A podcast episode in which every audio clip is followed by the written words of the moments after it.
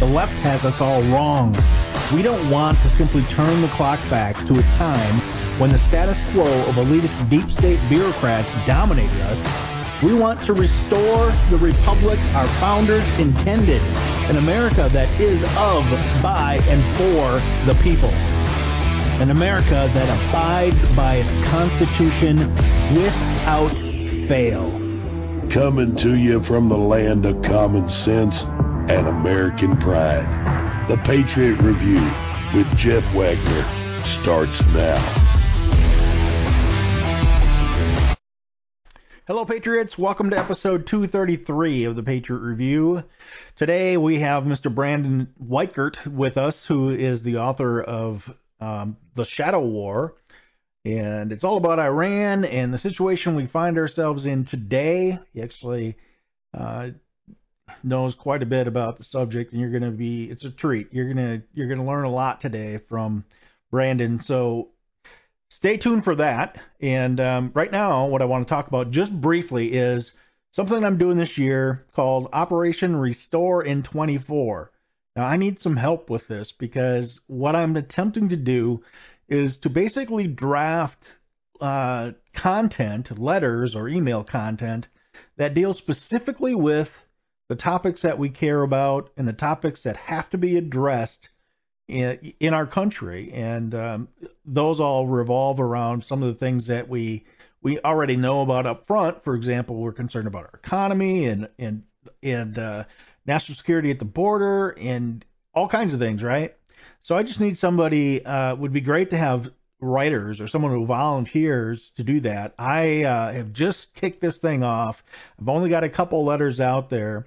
And then what I have shared is how to set up an account for free to be able to search and pick and choose your representatives at the state, federal, or even local level that you want to contact. So check it out. It is the home for this is on Frank Social exclusively right now. So if you don't have a Frank Social account, first of all, it's an excellent platform, and you go ahead and sign up there and follow me on that platform, and then you'll see that I have a group that is Operation Restore in 24, and join that group and help me out with this project.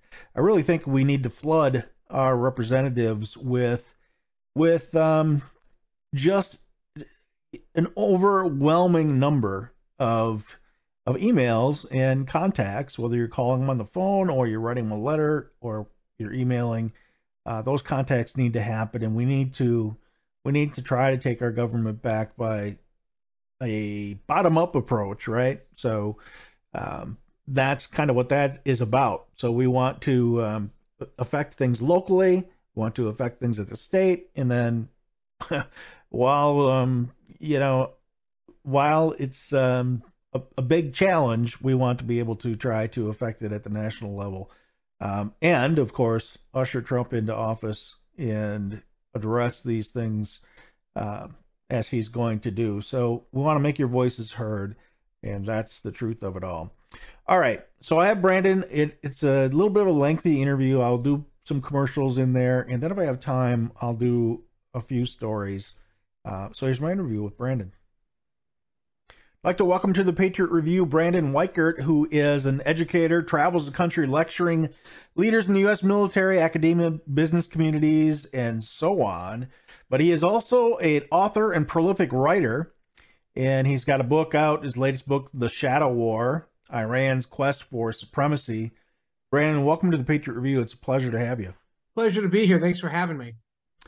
Absolutely. So, just before we started, I was saying your timing is amazing, because all this stuff is ratcheting up in Iran right now. We have the, and I'm not going to put words in your mouth, but what I view to be the most corrupt and incapable administration ever at the helm. And I think all Americans who are honest with themselves are really extremely uncomfortable with what they see going on globally today. Right, you're right. And actually, it's worse than just incompetence. I used to think that as well. But then you see these reports coming out in the New York Post and elsewhere about very highly placed Biden administration national security officials who are on the payroll of Iranian intelligence, people like Bob Malley.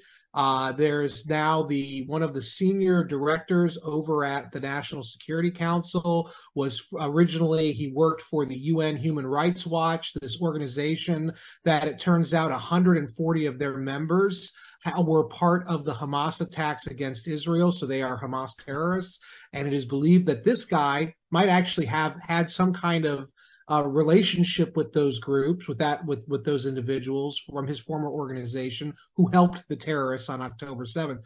So you start to wonder, is it all just incompetence, or no, there's some pernicious ideological fusing of the hard left, the radical left, the globalist left, and the Islamists. Yeah. And I talk about well, absolutely. The old green-red alliance, exactly. Right? I mean, that's exactly. That was the same thing back in World War II. We had Islamic, was it the Mufti? That what it was? Yes, the Grand Mufti.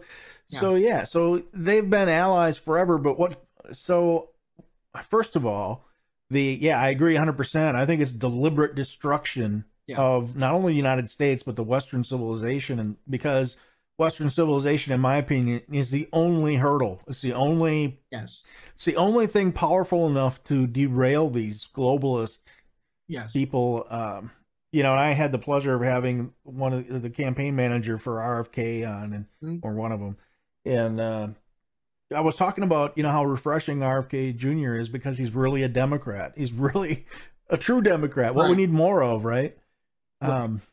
So here we have this situation going on, and we have, the Ukraine war, which I do honestly believe that would have never happened if Trump was in office. I agree. You agree? Okay. I actually think Ukraine was better off with Trump in office because they didn't have to worry about a Russian invasion. He kept the Russians back without ever having to put a shot. Right. And then we got – so here's what boggles my mind, and maybe you can shed some light on this before we talk specifically about the Middle East and the war footing. So Biden drops $85 billion worth of the best military equipment in the world, drops that. He gives the Chinese who knows how much the base is worth, the air base that they took over, Basra or whatever that was. Bagram, that's right. Had a little senior moment there. So Bagram, he gives that, so that to me is the definition of treason, the worst type of treason, giving aid and comfort to the enemy, so yet our DOJ, our DOD, they're all corrupt, the FBI, the CIA, the IRS, take your pick, right? It just, when is enough? I disagree with Trump in this, that he says, well, all presidents should be immune from everything. No, they shouldn't be immune from treason. And to me, that's what Biden has committed. What are your feelings on that? Well, I think we know for a fact, even though the Democrats won't admit to it, there's now plenty of evidence. There's an abundance of evidence showing that the Biden family, basically for the last 20 years almost, has operated as basically a crime syndicate, with Hunter Biden as sort of the front man for what is really a incredible international influence peddling scheme across multiple countries, including Ukraine, but also including China, in which Hunter Biden, on behalf of his father and his uncle as well, was going around the world with his hat out, hat in hand, asking for gobs of money in exchange for access to Joe Biden's various political offices at different points in his career. My next book that's coming out in right before the election this year, it's called The Disaster of Our Own Making, and it's all about the Ukraine war. And a key element of the book is diving into just what not just the Biden administration, the Biden family was doing in Ukraine, but actually the wider Democratic Party's influence over Ukraine beginning in 1994 when Bill Clinton got Ukraine to abandon its large and massive nuclear weapons arsenal. Mm-hmm. And so going back to 94, there are these weird connections, between the Ukrainian government and the Democratic Party, the Clinton family, as well as the Biden family. And that has seriously negatively impacted our foreign policy. And it is an indicator, I think, of why the war has been fought the way it has, because the Bidens have simply been bought off by the Ukrainians to fight to the last man. Yeah. Yeah, I think that's right on. And, you know, you look at the history of the Democrat Party from the Clintons onward. The Clintons are, to me, just like probably the Biden family on steroids as far as the money goes. You got Hillary selling 20% of her uranium to our enemies. You got Hillary with 33,000 emails, many of them top secret. Then she busts her phone on purpose so the evidence can't be, you know. And here we sit with all these Democrats blowing they're not really Democrats, all these leftist fascists blowing their minds over what Trump supposedly did, and it's the same old playbook. Yes, you got the sexual harassment or the sex charges, and pardon the pun, but they're really trumped up, right? Right. And yeah, and it's just the same old game. And, you know, I just wish that more Americans were awake to the fact that it's going to take us uniting against this, against these despots, because that's what they are. And the problem is, of course, is that the American people have been stupefied by, you know, a public education system that doesn't work, and also by the fact that, you know, most Americans, just to make ends meet, are having to work insane hours. And most of them don't want to worry about politics. They right. You know, so, I mean, this is all part of the system that's been established to ensure the oligarchy remains the powerful group. Yeah, it's all done on purpose. Yeah, and, you know, it's very unfortunate because I think you see a large section of the voters waking up for the first time in decades, which is why people like Bernie Sanders in 2016, like Donald Trump in 2016, or today like RFK. These individual politicians are becoming very popular who ordinarily would not be, because I think people are starting to wake up that something is amiss. And I think with Biden in charge, I think people are really attuned to the fact that the country is not working right, that the Biden administration continually lies. I just saw, I think it was in The Hill, I just saw a headline today in which it said that it's the best economy there's been in the last 2 years. It was disgusting when I read that. I mean, I was reminded of, and I think on Twitter I posted this. I took that article and I put the Aleksandr Solzhenitsyn quote that, you know, they know we know that they're lying to us. We know that they're lying to us, and yet they keep lying to us. You know, and right. Basically we've reached Soviet level. You know, behaviors from our government. That's very scary. It's very scary. Yeah, it's very scary. And it's like, you know, we're the adults in the room and they're our child, and they continue to lie to us. The only thing it's doing is making people more and more upset. Right. And you know, I firmly believe they want us. They want the MAGA people especially to get violent.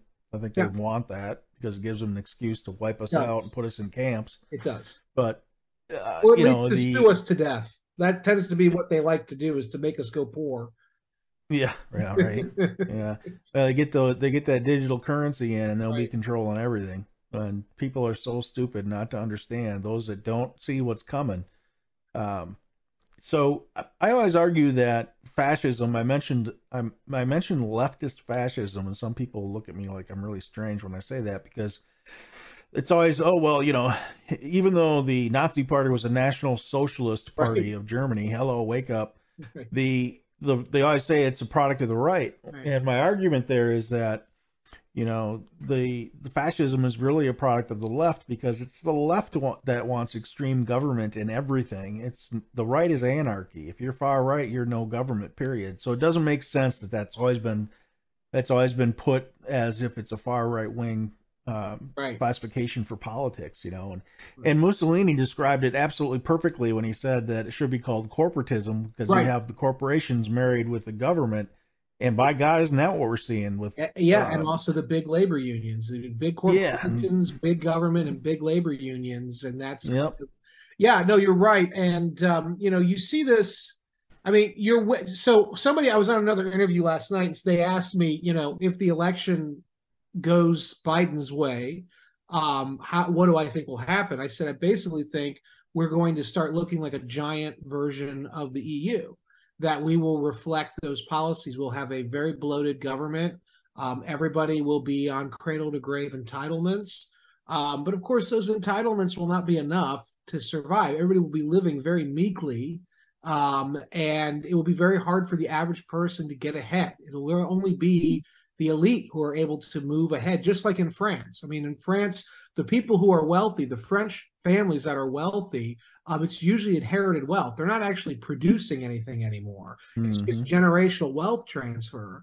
And that's, you know, that's an oligarchy that they have. They call it socialism, but in my opinion, socialism leads to not only, you know, autocracy and a totalitarian police state, but it also leads to a kind of oligarchy. And we already see that arising today. The Democrats have married themselves to the administrative state, the national security state. They've hijacked that element, and they use it now, not against al-Qaeda as it should be used, but it's being used against people who vote for Trump. Yeah, okay.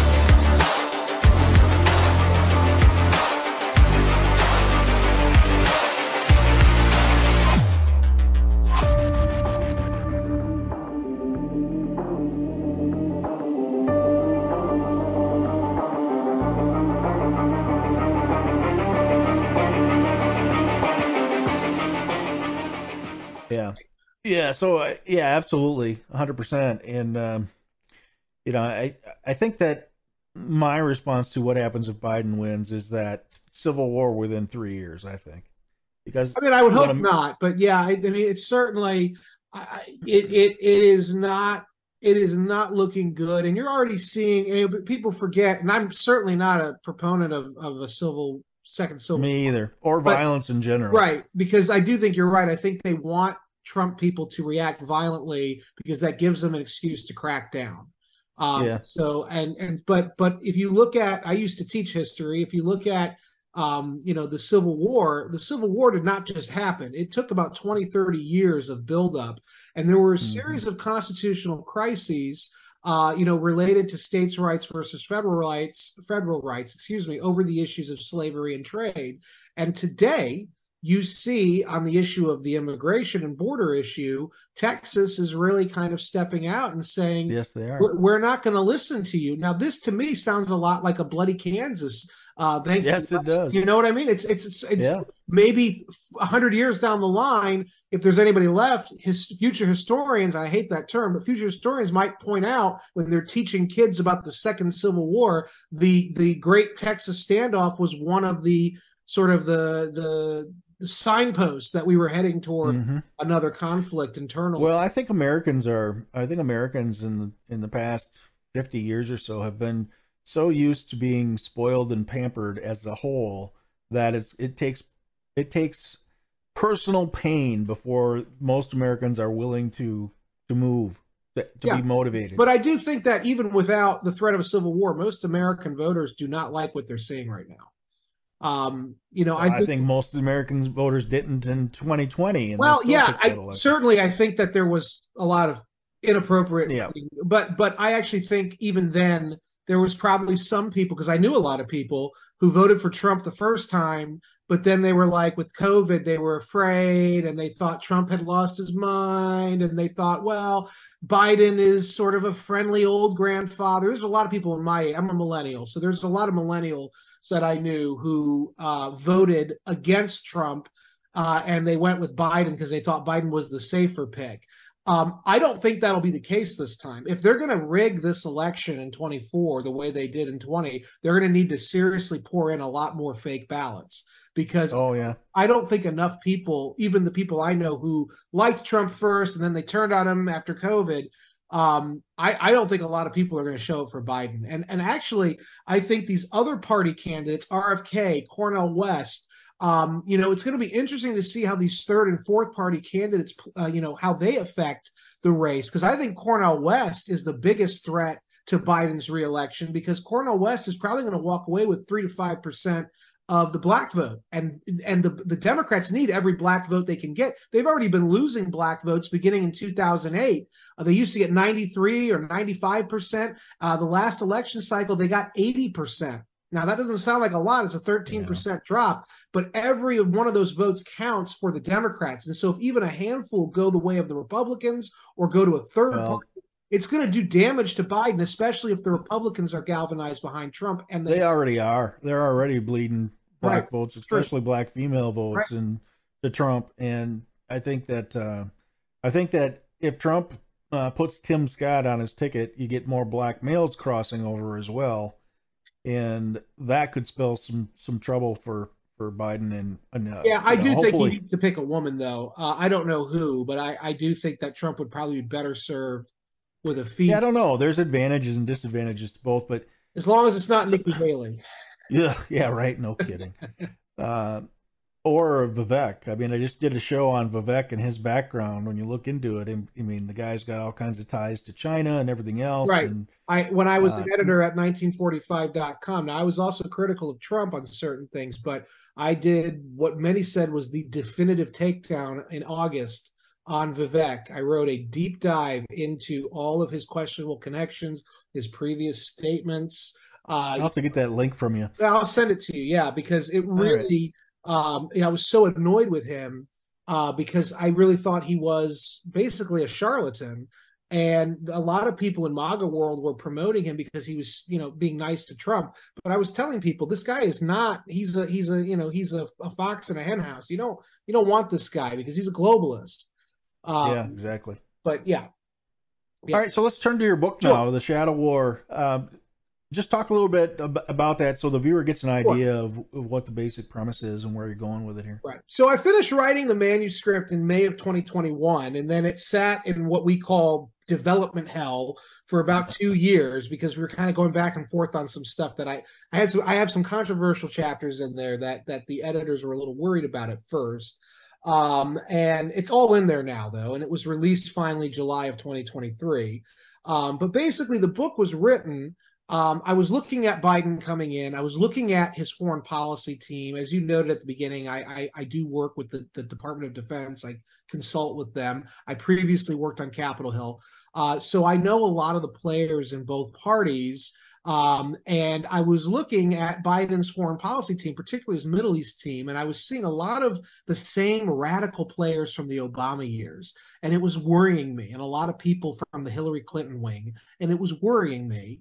And so basically this book was written as a warning, how to avoid World War III from erupting in the Middle East, because there's a lot of talk about World War III over Ukraine or World War III happening if China invades Taiwan, and those are going to be big problems.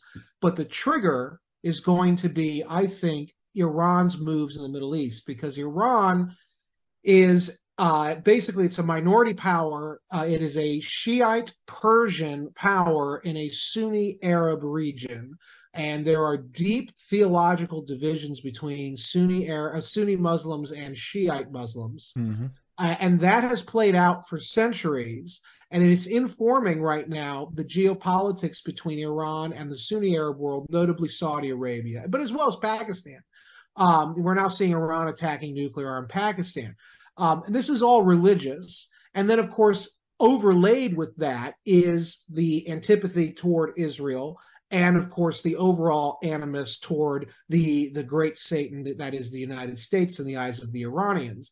And so you have this sort of religious, you know, war breaking out in the Middle East. Mm-hmm. And what I was saying with the book is the Trump policies of creating an alliance of Israel and the Sunni Arab states, namely Saudi Arabia, to contain Iran's growth while the United States sort of takes a reduced role in the region and lets our partners handle it, that, and with maximum pressure as well on the Iranians, that is the way forward. We were able, under Trump, to avoid a world war in the Middle East, but still protect our interests there. Under Biden, my fear, and it's panning out this way, this is why I predicted this war that's going on right now in the Middle East. My fear was that Biden was going to come in and restart the Democratic Party policy of appeasement with Iran. The Democrats believe, wrongly, that the Islamists who rule Iran can be reasoned with. They believe, wrongly, that the Islamists represent the majority opinion of the people in the region, and therefore they believe the Democrats do. If America is to remain a legitimate power in the region, it must play nice with Islamist forces. This is why, by the way, Obama, during the Arab Spring, hired a bunch of Muslim Brotherhood members to advise the White House National Security Council, right, and basically overthrew our allies like Mubarak in Egypt and put in, at least for a period of time, Islamist groups because they believed this. And of course, anybody who studies the region will tell you, actually, the Islamists do not usually represent the majority will, because the number one victim of Islamist terrorists are not Jews or Christians. The number one victim are other Muslims. And so most Muslims that you deal with do not like the Islamists because they know that they're likely to be killed by them for not. Yet they don't do enough to push their religion into a reformation. They don't. You're right. I'm not making excuses, but what I'm saying is that the Biden administration and the overall Democratic Party's foreign policy establishment has made a very flawed assumption, and they believe this so fully they are willing to follow through on these policies even with failure staring them in the face. They are willing to negotiate with Iran, make sure that Iran gets nuclear weapons, make sure that Iran is integrated into the world trade system. You know, Ben Rhodes, who was Obama's one of his national security guys, Ben Rhodes said, I was in the room, I was with them when they said this. Ben Rhodes used to gloat that the first term of Obama was going to be about getting health care passed, and then the second term was going to be about getting the mother of all deals with Iran. And of course, papered over that is the fact that A, Iran doesn't want to do a deal with us, and B, you're giving nuclear weapons to a regime that looks at nuclear war not as a scary thought, but as a welcome thought, because they believe it will bring about the end times, which will then bring about their Messiah, known as the Mahdi. And just so your audience understands, the Mahdi's description in the Quran, according to the Shiites' interpretation of it, it matches almost perfectly with the Christian description of who the Antichrist will be. Hey Patriots, it's Jeff Wagner. Let's face it, it's getting harder and harder to make ends meet. It's only going to get worse. This inflation is going to continue. As a matter of fact, our dollar is in jeopardy of even existing with the crazies that want to go to the digital currency to control us all. You can go to KirkElliottPhD.com/The Patriot Review, get all kinds of free, great information, and invest in gold and silver for your future. Our world is full of electromagnetic fields that, even though we can't see them, are affecting our bodies, our sleep, and even our ability to think clearly. The advent of 5G is only making this worse. There is an answer. Visit Fix the World by clicking the link in the Patriot Review show description below to view natural products that can actually protect you from EMF and 5G and even improve your sleep. Skeptical? Get the free Dangers of EMF Radiation ebook free by clicking on its direct link, also in the show description. Here's a nutritional hack anyone can master. Replace a meal a day with our Kingdom Fuel. Or if you're a monster in the gym, add a shake to your daily meal plan. Our unique meal shakes are balanced, low glycemic, rich in fiber, 20 grams of clean protein, essential vitamins and minerals, healthy fat, and organic fruits and vegetables. Kingdom Fuel is vegan with a complete amino acid profile. Bottom line, it's a simple start to a transformed life. No gimmicks, just results. Start today. Hey Patriots, you can save up to 66% at MyPillow.com when you use the code TPR. That stands for The Patriot Review. That's TPR or call 800-519-9927. That's 800-519-9927. I use these products myself. I can tell you they are the best quality bar none. So go ahead, use the code TPR and get up to 66% off right now.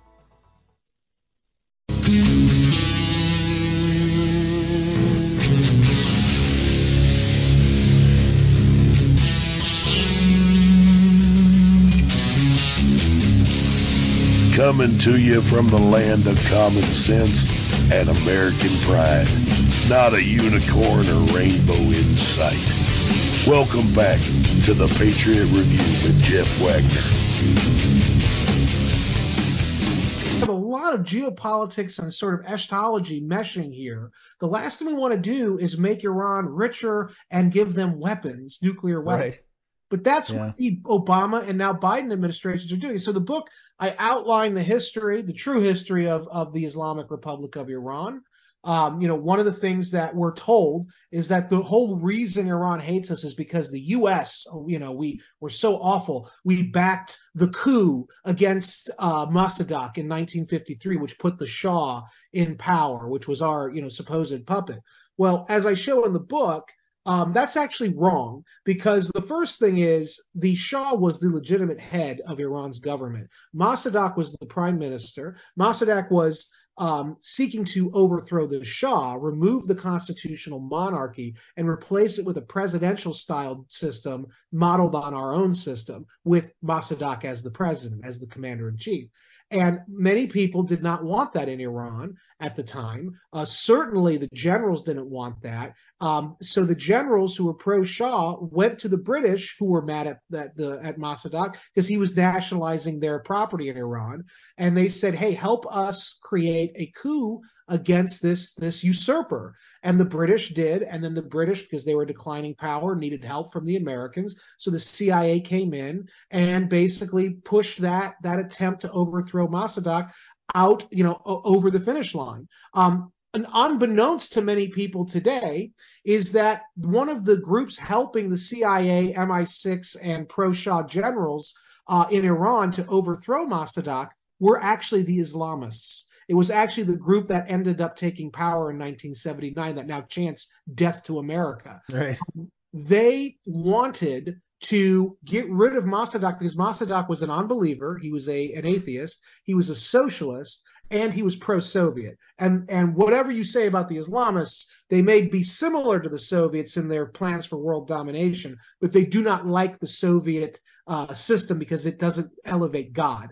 And so the Islamists... Putin doesn't care for them either. So. That's true. Absolutely. It's mutual. But, I think something that's important to point out in all that is that Barack Obama was probably the biggest disaster of a president as far as destroying the foundational elements of our republic. He was...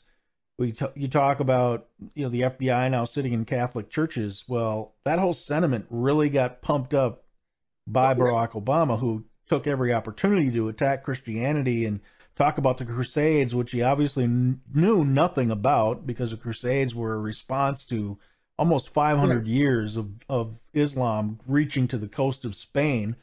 And, and here we find ourselves, and you have to look at these people and say, are they really this stupid that they don't understand that the jihad is all about killing us, right? And they enable it while they attack people. I haven't seen too many Catholics running around saying, oh, in the name of Jesus Christ, and blowing people up with, But if they did, you would see the mother of all responses from the Democrats. You would you've never seen. Right. It would be like overkill. But the point is, it's pure foolishness. They did, well, it is. The thing is, I think Ronald Reagan put it best in the 1980s. He said, it's not that our liberal friends are dumb; it's that they know so much about what simply isn't so. And so I think Obama really does believe, that the jihad is not a bad thing.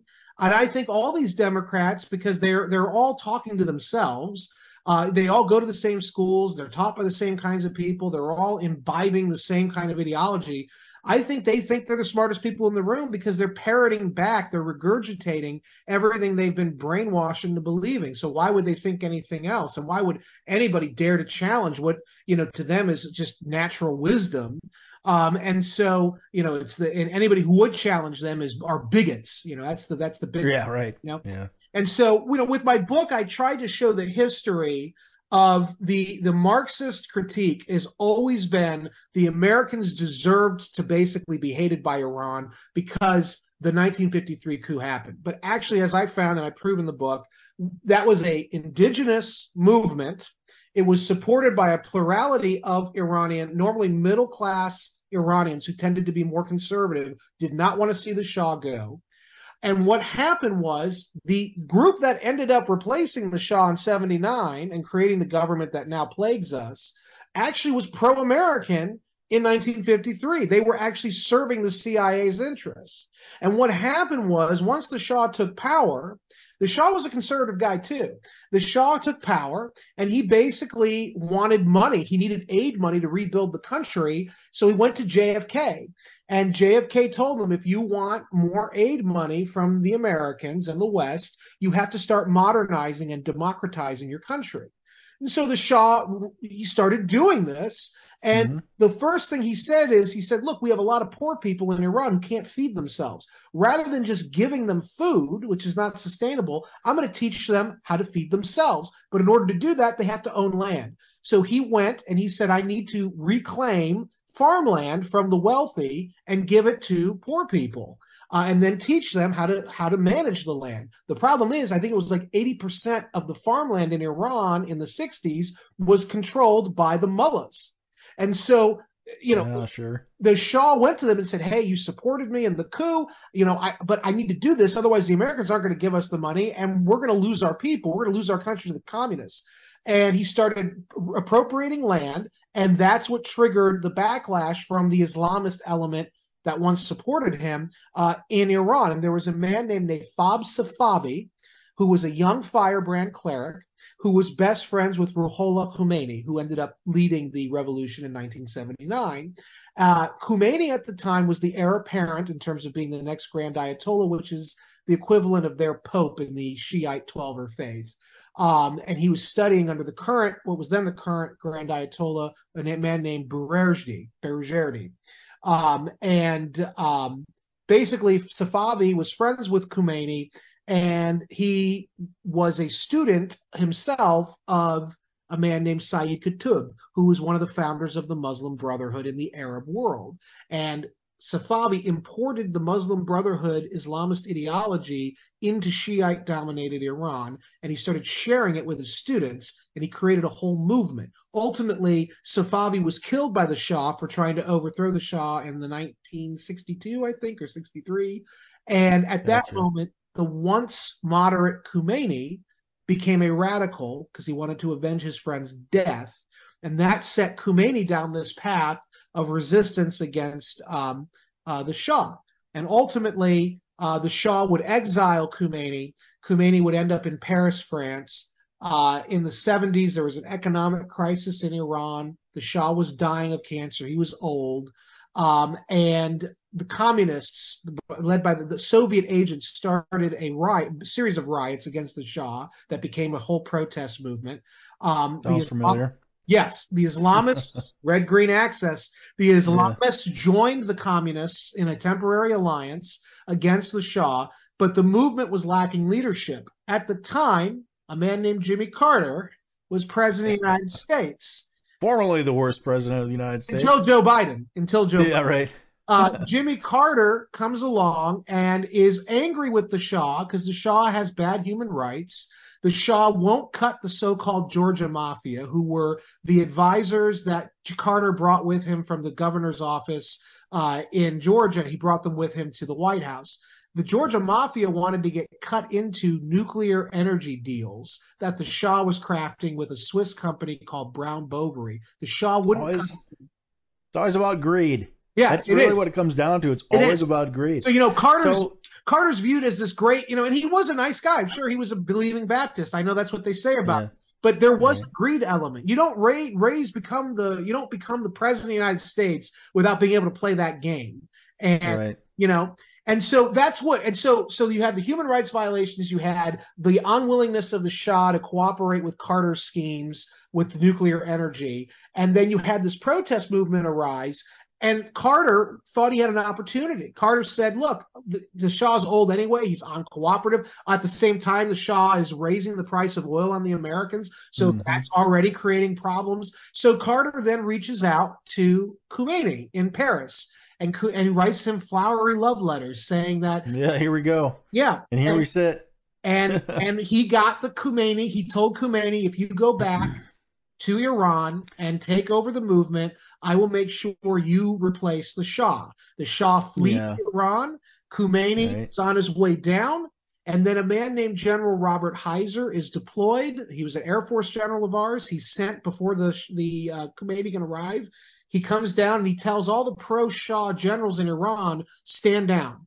The CIA will not help you defeat Khomeini. We're working with him. Khomeini comes in, and the first thing Khomeini does is kill all the pro-American and pro-Shah generals. Starts killing all the Jews, and now we have what we have today. We're out of time. Yeah. The book sounds fascinating. You obviously know the material inside and out, and I'd love to have you come back. Love to come back and talk more about it. And just in closing, you know, my hope is that Trump wins and that he keeps us out of that war. I think we reap what we sow in this nation building, and then leaving people to fall off of the planes when they're flying away is not good for future United States relations.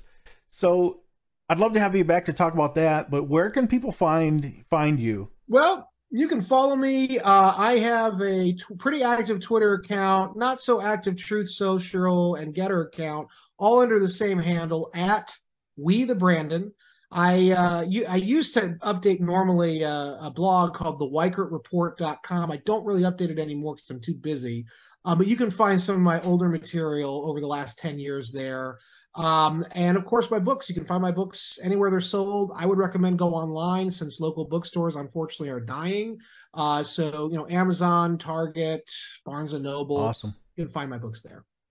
Awesome. Thank you so much, Brandon. We'll have you back for sure. Okay. Take care. Yep.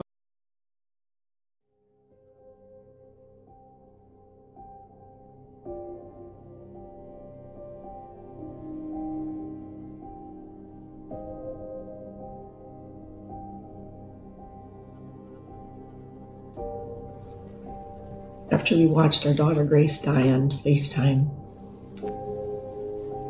I immediately felt that I needed to go to the hospital, though I was still pretty sick. And I met Jessica and our pastor there, and while we were in the room, Jessica and I let us spend a few moments just with Grace alone, and it was just the horrific sight to come upon was the fact that our daughter Grace was now gone. The emotions that came over the top of our minds and just our physical bodies were just unbelief. We took her BiPAP off because it was still on. This was hope and prayers that somehow she wasn't really gone, and as soon as we did that, the color of Grace changed, and we had to accept that she was truly gone. Not one person stepped foot in that room.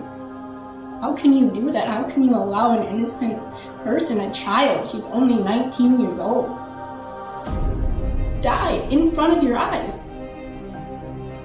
You don't do that. If you're human, you don't do that.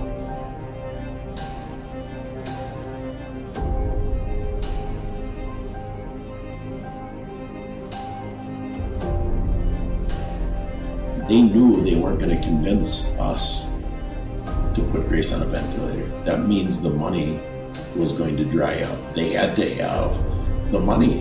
And when you follow the money trail all the way through, you see that a ventilator is about a $300,000 decision. That they had higher paying patients in the emergency room. Grace was worth more dead than alive.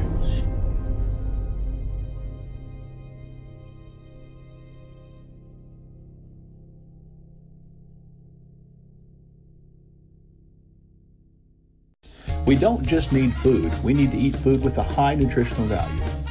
Who wants to just survive food shortages? Let's thrive in times of adversity and lack.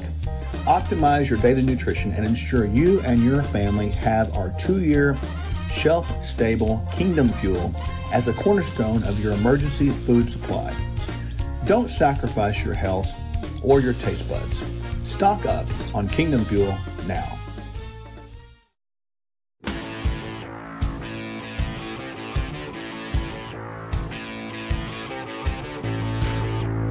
Ignore the thought police and subscribe or follow The Patriot Review.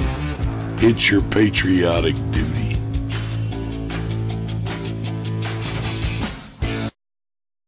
All right, we're back. Hope you enjoyed that interview. I thought it was quite exceptional. He's very knowledgeable. Have him back for sure. And we'll keep an eye on the whole situation in Iran and the Middle East. You know, if you want to get your hands on some Kingdom Fuel there, you can go to Sherwood.tv/TPR. That's Sherwood.tv/TPR. Also, if you haven't seen Breaking the Oath yet, you can see it for free on my website, redbloodedpatriots.com. You can also see it on the documentary site that I put up, which is America First Productions, the number 1ST, AmericaFirstProductions.com. That commercial for that documentary, the whole documentary still gets to me, and the Shara family's story is a tragic story, but it shows basically what is going on behind the scenes as well. When you really start to think about it, you look at how the COVID pandemic was started, how it happened, the gain of function testing, the lies, the deceit from Anthony Fauci himself. You know, really should be considered crimes against humanity, because it went into the protocols that were used and the whole bit. And where do we find ourselves now? Just like us conspiracy theorists said about, well, guess what? The World Health Organization and the World Economic Forum are going to start talking about another pandemic, and it's going to be a plandemic. And what do we have? Lo and behold, they're talking about, you know, this Pandemic X,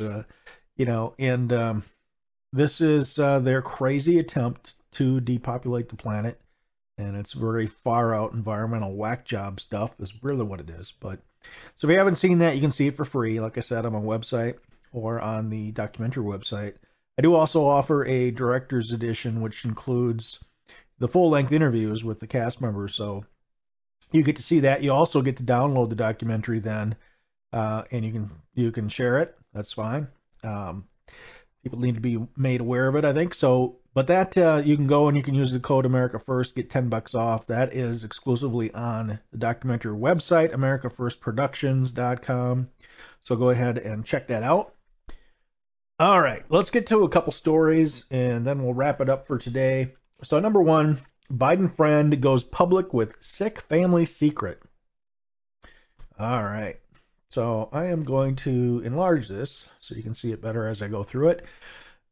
During a deposition on Friday, an individual associated with the Biden family stated that the former vice president and current president of the United States, resident, not president, had a meeting with a Chinese government-affiliated official in 2017, which was the year they both departed from the White House. All right. Rob Walker asserted his claim during the House impeachment inquiry into Biden. He delivered a premeditated opening speech asserting that the president had never been involved in his son's business dealings. Today we learned that Joe Biden met with the now missing chairman of CEFC, I'm not going to pronounce that name, let's just call him Yi, as Hunter Biden and his associates received $3 million from a Chinese entity CEFC controlled. So more shenanigans, more cash, more crime exposed, and this is on the Republic Brief. You can go to the politicalsignal.com, and there's all kinds of stories. That's kind of where I pull these from. So if you want to learn more about that, you can head out to politicalsignal.com and you can check out all the other stories. Another story, Biden campaign planning to use Taylor Swift to fuel re-election. This is from the Are You Freaking Kidding Me segment. Taylor Swift, really. Any sober, intelligent human being could give a shit less what Taylor Swift has to say. She is just another brain-dead Hollywood celeb, music celeb, whatever. But she's inconsequential, and most people are sick of hearing about her and her relationship. So go ahead, use Taylor Swift. I don't think many of us really care. Just a few fries short, as they say. Then we have Biden exploding in a senile rage, and I'm going to show this. This is Biden vehemently expressed anger on Saturday night during a speech in South Carolina, resurrecting a debunked Trump conspiracy theory to criticize the leading candidate for the presidency. Biden succumbed to unrestrained rage, exhibiting impaired speech as he reiterated the discredited defamation about an ideological adversary. Donald Trump, when he was commander-in-chief, refused to visit a cemetery, U.S. cemetery, outside of Paris for fallen American soldiers, Biden yelled angrily. And he referred to those heroes, and I quote, as suckers and losers. He actually said that. He said that. How dare he say that? Well, let's hear it from Joe himself. Folks, if I were smart, I'd say thank you and leave. I think this country's been pretty tough for a lot of people, but we're making progress. There's a lot more on the way. Greedflation, shrinkflation. You see that article about the Snickers bars? Well, it's going to stop. America, we're tired of being played for suckers. There's asylum officers and over 100 cutting-edge inspection machines to help detect and stop fentanyl coming on our southwest border. Donald Trump, when he was commander-in-chief, refused to visit a cemetery, U.S. cemetery outside of Paris for fallen American soldiers. And he referred to those heroes, and I quote, as suckers and losers. He actually said that. He said that. How dare he say that? How dare he talk about my son and all of us rest like that? What a piece of shit. I mean, I'm not going to sugarcoat it. Hello, Joe, Mr. Piece of Shit. Talk to us about Afghanistan and those 13 soldiers that you murdered. Talk to us about the $85 billion in military equipment that you left to our enemies. You hypocritical son of a you-know. But he is over the cliff, beyond help. And if he was anybody other than Joe Biden, I'd feel bad for him. But he's one of those guys. When I say there's a basement in hell reserved for him, he's probably in the sub basement, I believe. And he's a real POS. And Trump is the president who surprises troops, on Thanksgiving and flies into a war zone with no lights on the runway or the plane when it's coming in. That's Trump. This guy here, he's completely lame, a liar, a criminal, a traitor. He committed treason, and he is the resident, not the president, because he also stole the election. Let's look back at Kaylee when this whole thing was first started and listen to what she has to say. Also, I want to address what is quite clearly fake news. The story in The Atlantic has been categorically debunked by eyewitnesses and contemporaneous documents. The Atlantic claims, quote, when President Trump canceled a visit to the Ayn Marne American Cemetery near Paris in 2018, he blamed rain for the last-minute decision, according to The Atlantic, saying the helicopter couldn't fly and that Secret Service wouldn't drive him there. Neither claim was true, says The Atlantic. That has been debunked. Behind me, you will see an email from one of the president's military aides that clearly reads, we are a bad weather call for today's lift.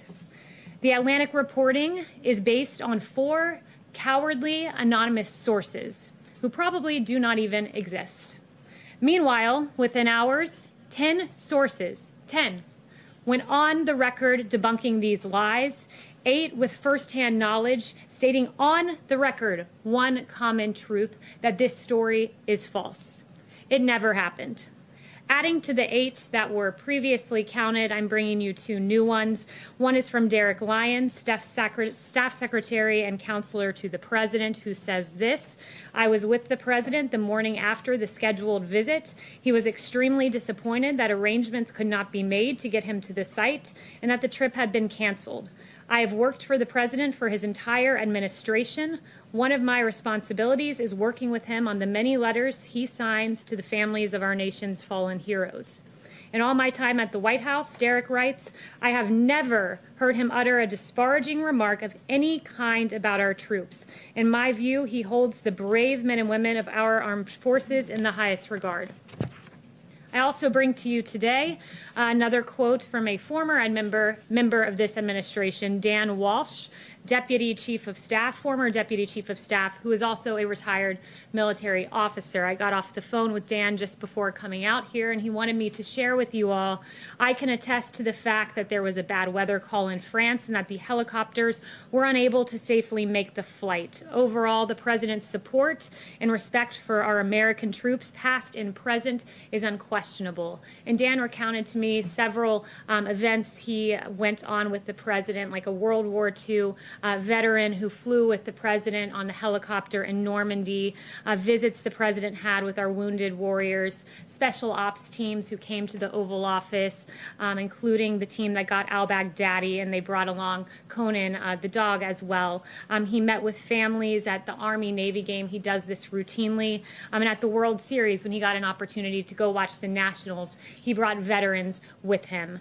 And I can tell you from what I've seen from this president, I have heard him describe his visits to Walter Reed in detail, and the angst he has had, and the compassion he has had, and the hurt he has had viewing these warriors who have been absolutely injured in the line of duty and are courageous heroes. And I've heard him recount how meaningful those visits are. I've also seen him, just a day before this article came up, talk about there was rain and lightning popping around, and he said, I want to go out there and I want to talk to our World War II veterans. This is America's greatest generation, and the president holds them in the highest of regards. So why would a publication abandon all journalistic integrity and publish this story?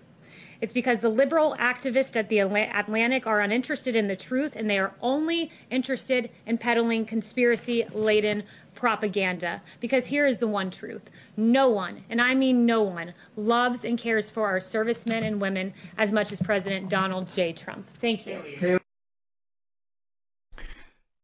I miss her. Do you miss her as well? I mean, look what we got now. Anyway, here's some more truth for you, right? So they like to try to push Trump off as this renegade who, he can't be trusted with the nuclear codes, blah, blah, blah, blah, blah. Yet he's the only president that didn't get us into a new war in 72 years. Yet he's the only president since Carter who had a Middle East peace agreement where you had Islamic countries thawing relations with Israel, and he doesn't. They don't even ever acknowledge that. And several other truths, like Joe Biden walking by the reporters when they're asking him, how he feels about our dead soldiers. Right? He doesn't even stop when he's just walking to the White House. Trump certainly would have stopped and would have relished the opportunity to give his condolences and to share his thoughts on those that we've lost.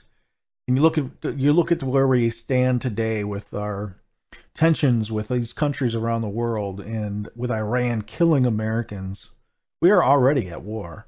That's the truth of it. And you can look directly at the criminal and the traitor, the treasonous traitor that stole his position and that resides in the White House doing the bidding of, I believe, Barack Hussein Obama. That is my belief. It may not be yours, but this is my show, so that's my belief. We'll see you again tomorrow. God bless you all. Have you ever wondered what it's like to be a January 6th political prisoner rotting away in horrible conditions? January 6th patriots are subject to cruel and unusual punishment every day, and kept imprisoned for nearly 3 years without trial. These American heroes have to survive inhumane conditions, where they lack basic food nutrients, clothing, and hygiene. Joe Biden's corrupt Department of Justice and FBI Gestapo has been making sure the families of these brave patriots are suffering as well. The breadwinner has been ripped out of the home, and these young families are being extorted thousands of dollars a year to keep up with commissary costs for their J6 prisoner. Many families have been completely devastated, missed mortgage payments, and kicked out of their homes, and even the family car repossessed. The ongoing battle these families face to stay afloat and support their loved ones in prison is in desperate need of our help. You can now sponsor a January 6th family to help support them in their greatest time of need. SponsorJ6.com is a new organization started by January 6th political prisoner for 965 days, Jake Lang, ensuring 100% of funds made go to Patriots commissary accounts. By becoming a sponsor of a J6 family, you can ensure one of the nearly 200 currently incarcerated J6 prisoners is properly clothed and fed. Sign up today to give the vital help these families need and make a real impact in the lives of our POWs. Head to SponsorJ6.com